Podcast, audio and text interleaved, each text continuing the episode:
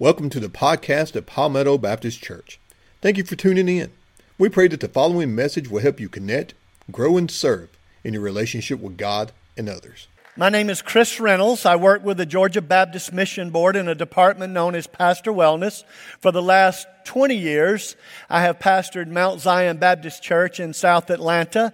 And for the last year, I've worked for the Georgia Baptist Mission Board, traveling around the state, worshiping with churches, and having the opportunity to, to experience just wonderful times with people and wonderful times with God. If you have your Bibles, your phone, your iPad, whatever it is you use, take them and go to Luke chapter 24.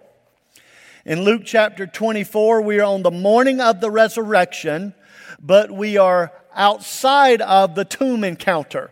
We're actually on a road. It's called the road to Emmaus. It goes from Jerusalem to Emmaus. It's about seven miles. And two people are walking. As they're walking, they're talking. As they're talking, they are now joined by a third person that they don't initially know who it is. But we're going to come to find out it's Christ. So as I read, you follow, and let's ask the Lord to speak to us through His holy word. Now, that same day, that's Easter morning, okay? That same day, Easter morning, two of them, them are the disciples. One of them is named Cleopas, the other one we do not know. Two of them are going to a village called Emmaus, about seven miles from Jerusalem. They were talking with each other about everything. Don't read over the word everything. When you get to the word everything, you got to remember what they're talking about. They're, they're, they're talking about their expectations of Jesus coming to be not just a their Savior, their Redeemer, but to be their earthly king, to overthrow Rome, to put them back in a place of comfort and power and position and prestige. And so that's part of the everything. They're talking about the fact that not only did he, was he not their king, he actually was crucified. It was the antithesis of what they thought. Here's a thought for you. We often miss Jesus looking for him in the dream while he is nestled in the disappointment. We often miss Jesus looking for him in the dream when he is merely nestled in the disappointment. So they're talking about everything that had happened. As they talked and discussed these things with each other, Jesus himself came up and walked along with them, but they were kept from recognizing him. He asked them, what are you discussing together as you walk along? They stood still, their faces downcast. And one of them, the one that I mentioned, Cleopas, asked him, Are you the only one visiting in Jerusalem who does not know the things that have happened there in these days? Now, as you read that, I want you to, to feel the disgust, the disappointment, the despair, maybe even the sarcasm in his voice. Are you not? The only one in Jerusalem who does not know what has taken place over these last days? What things? He asked. About Jesus of Nazareth, they replied. He was a prophet. He was powerful in word and deed before God and all the people. The chief priest and our rulers handed him over to be sentenced to death, and they crucified him. But we had hoped that he was the one who was going to redeem Israel. They were looking for him in the dream, and he was right there in the disappointment.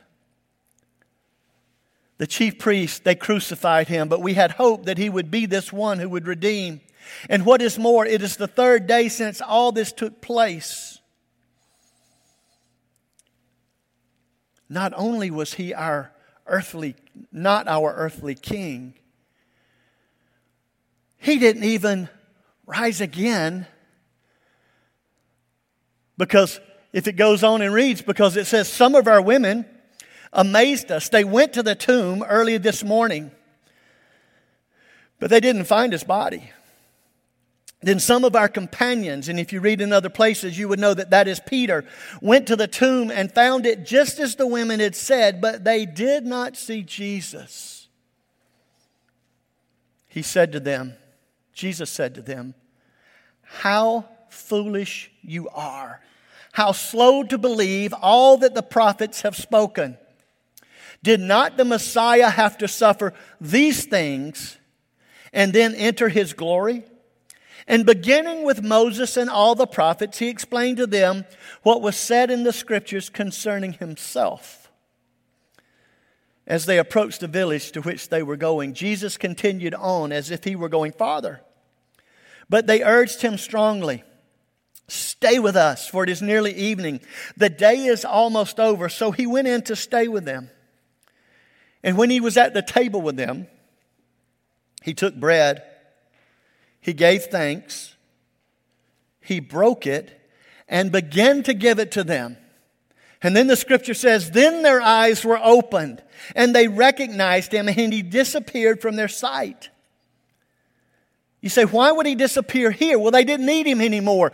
They knew that what he had said was true. I'm going into the tomb.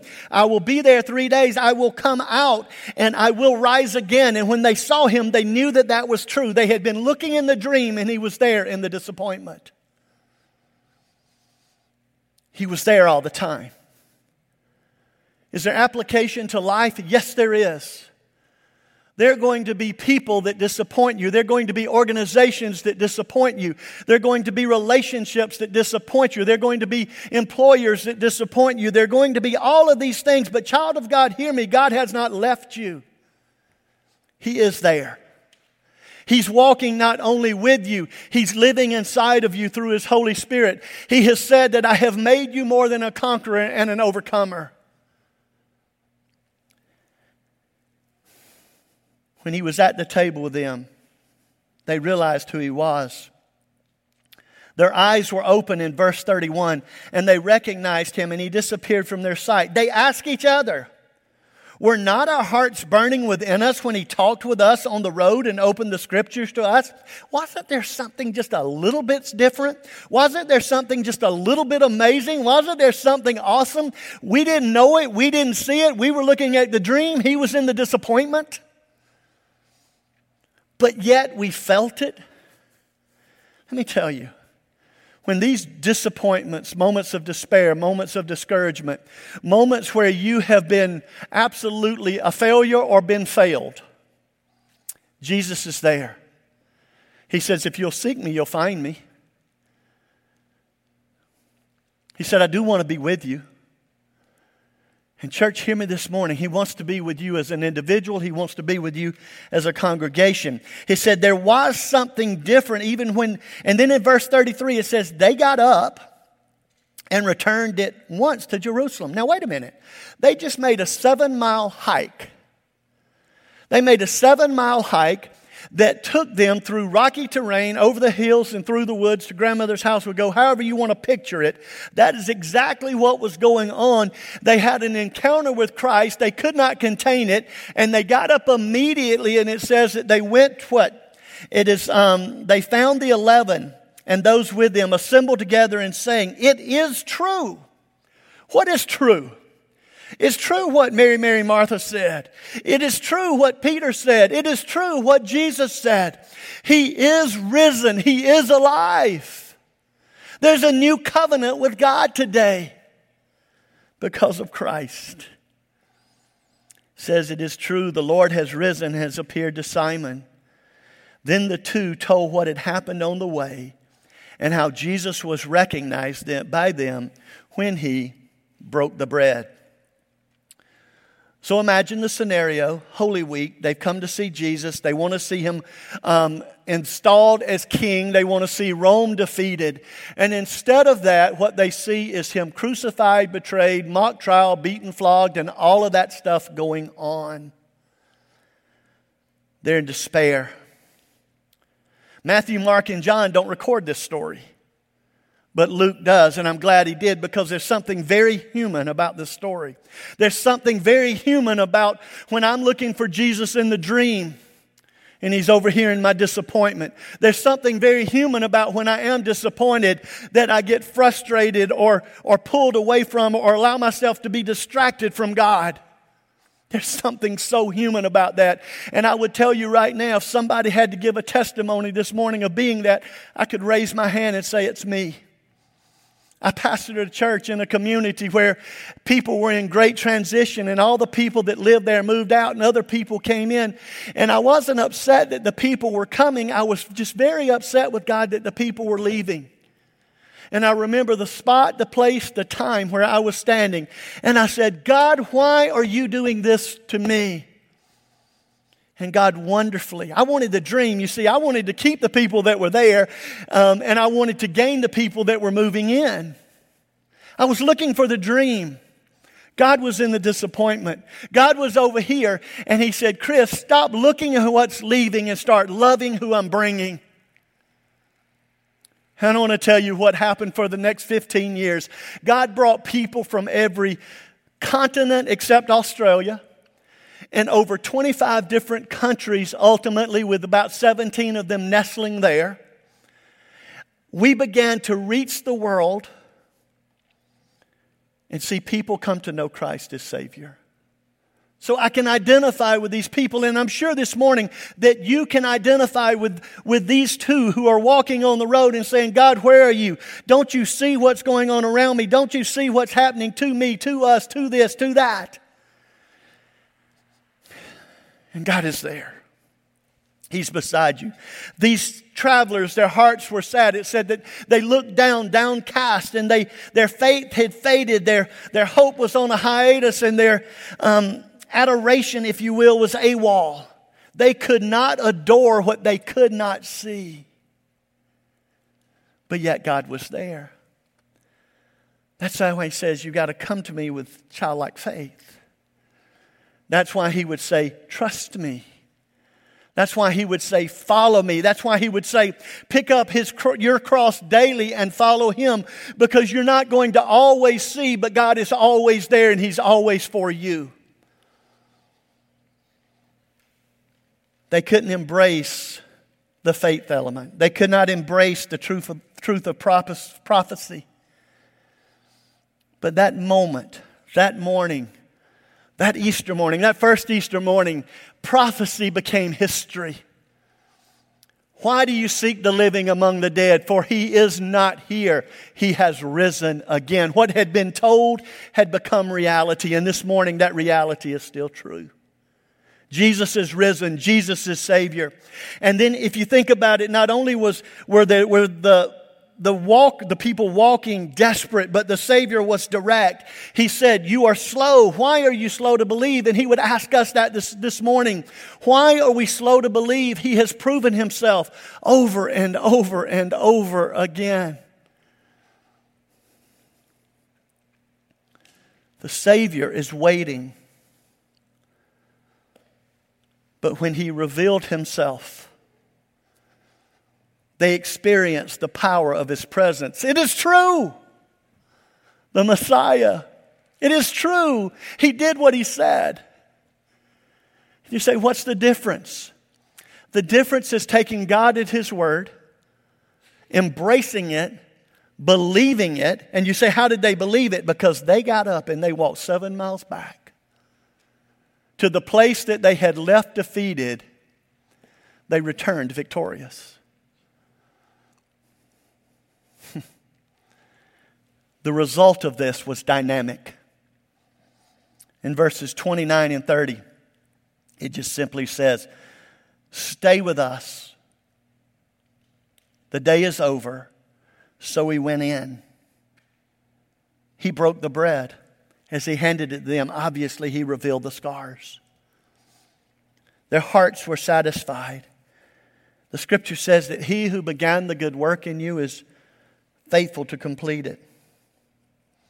Their home was sanctified. And you say, What are you talking about, Pastor? This was a worship time. He took the home and made it a sanctuary. You say, a sanctuary? Yes, because there was worship. Why was there worship? Because there was Jesus and he was being exalted by them as risen Lord. You see, you don't have to be here to have a sanctuary. Wherever you are, going down the road, sitting at home in your moment of desperation, it becomes a sanctuary the moment you invite Jesus into the situation and say, I will follow you. Their home was sanctified, their hearts were satisfied, their victory was sealed. They got up, returned, at once to Jerusalem, found the eleven and those assembled with them, and said, It is true, the Lord is risen. It is true, the Lord is risen. So you have to ask yourself, where are you in this spectrum this morning? You see, this morning we saw a conversation of disappointment, we saw a conversation of directness, and we saw a victory that was complete. And so maybe this morning you're just simply in the conversation God, who are you? God, where are you? God, why is this happening? God's big enough for that. Do you understand that? God can take your anger, your hurt, your madness, your ugliness, your sin, whoever you are, whatever you are. God can take that right where you are. The scripture says, while we were still sinners, Christ came and died for us. So if you're having your conversation this morning, recognize that in your dream there's that in your dream that God may be in your disappointment. In your disappointment, you can talk to him openly and honestly. You can simply look at him and say, Hey, God, I don't understand why these people are leaving. I want the new people to come, but why are these people abandoning me? God is big enough for your conversation. God, why is this going on in my relationship? Why is this going on in my country? Why is this going on at my job? Why is this going on with my finances? God, why is this going on with my church? And you begin to honestly talk to Him. And the scripture says that if you will seek Him, you will find Him, that He will show Himself to you, that He will stick close to you, that He will complete what He has begun. So, are you in the conversation stage of your journey with Christ? Are you in the confrontation stage of your journey with Christ where He's having to show you you've been slow to believe? I don't like that, but that's, that happens. And God wants to come in and, and not with just a broad approach, but with a laser approach. He says, I want to come into your life. I want to point out to you. David said, Seek me, search me, show me if there's anything in me that's not pleasing to you. It was an invitation not to look and say you're a sinner, but an invitation to say, Look, you sinned right here. Now, here's the truth. If I'm a child of God, my sin does not break my relationship, but it will break my fellowship. If you're married, you know what I'm talking about. There can be moments that you are still married, but you better, guys, you better not go try to get the hug, right? Because the relationship is there, but the fellowship is broken. It's the same thing with God. Sin is an affront to a holy God. And while you are a child of God, and if your life ends, you'll go to heaven, God's perfect desires for us to recognize our sin, confess our sin, give it to Him, leave it with Him, and let Him cleanse us from all unrighteousness. So you see, you're either in the conversation, the confrontation, or let's call it the culmination. You have seen Him as Christ and you're ready to follow him. I would presume that most everybody in this room has followed all of that the conversation, the confrontation, you've got the culmination, you're born again. But I also believe, whether we're online or in this room, there's some that have not. And the scripture says that if I do not know Jesus as Lord, that I'm eternally separated from him. Jesus didn't die on that cross, go in that tomb, and rise again for you to be eternally separated. No, he did it for us to be eternally joined. And so this morning, would you ask yourself, Where am I? with an honest evaluation. And once you evaluate, then are you willing to take the steps necessary to make it right? But you see, there's one other thing in that culmination, child of God. Part of that situation in the child of God is for us to understand Romans 8 28. God causes all things to work together for the good of those who love the Lord and are called according to his purpose. In other words, what gets to you does not come directly through you. If you're a child of God, it first goes to him, and he may not have designed it, but he did allow it. And if he allowed it, it is for your good and for his glory, if you're called according to his purpose. And so there are times in my life that we have to say, Hey, God, I don't like it. But hey, God, my ultimate goal isn't to be happy. My ultimate goal is to be holy, and I'm going to follow you. I'm going to follow you in the valley of the shadow of death. I'm going to follow you in the trials. I'm going to hold on to you in the temptations.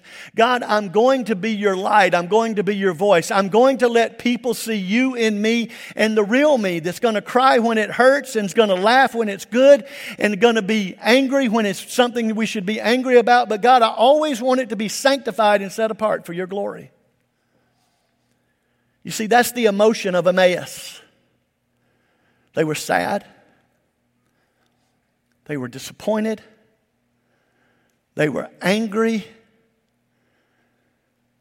They were having conversation about how they had been done wrong. But yet, when confronted with Christ, they dropped that and shout, shouted, It is true. He is risen. He's not a liar. He is my Lord. Father, I thank you for your, your word this morning. I thank you that your word teaches. I thank you that your word proclaims. It um, protects us, it instructs us, it convicts us. And God, this morning, I pray that in the sound of my voice, through the internet or in this room, God, if there's one that has not yet decided to follow you, that we would not leave today until, until we make that decision, until we declare that is our direction. Lord, I pray for those who are in desperate times. Lord, that you would be their peace and comforter, provider. You would be present and that, that their identity would not be hidden from them, but it would be seen in full view this morning. And God, I pray that the testimony of every one of us would be it is true. He is risen. He is Lord.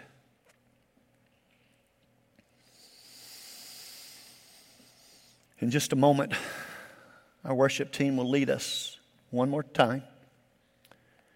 And we're going to have a time of reflection, a time of response. We're responding to the call of God that He wishes none would perish, but all would come to Him for everlasting life.